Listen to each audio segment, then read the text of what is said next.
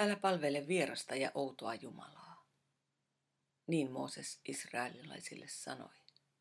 Miten viisasta ja miten hieno tavoite, että Jumalan on syytä olla tuttu. Että tavoitteeni on pysyä lähellä juuri minulle tuttua, ei muiden sanoittamaa tai määrittelemää Jumalaa.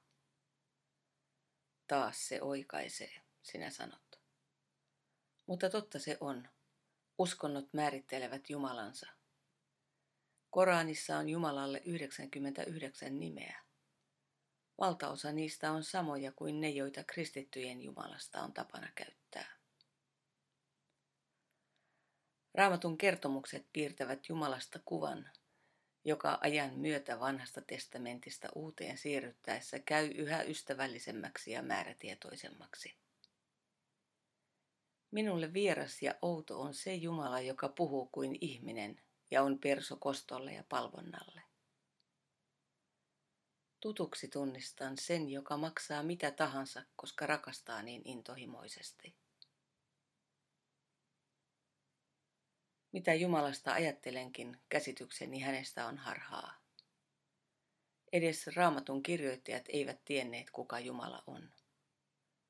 Heidän kynänsä jälki on vain yksi kokemuksen tarkentama piirto. Jumalan oivaltamisen viisaus on sen sijaan tie, jota ei korppikotka näe eikä haarahaukan silmä erota, kirjoittaa yksi heistä. Sitä tietä eivät astele vuorten perot eivätkä leijonat.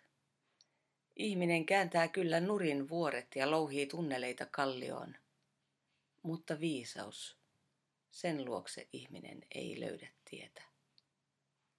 Tästä maailmasta sitä ei voi löytää. Miten vapauttavaa. Syvyys ei viisautta anna, ei meri, ei ukkosen jylinä. Saati, että sen tietäisimme me, sinä ja minä.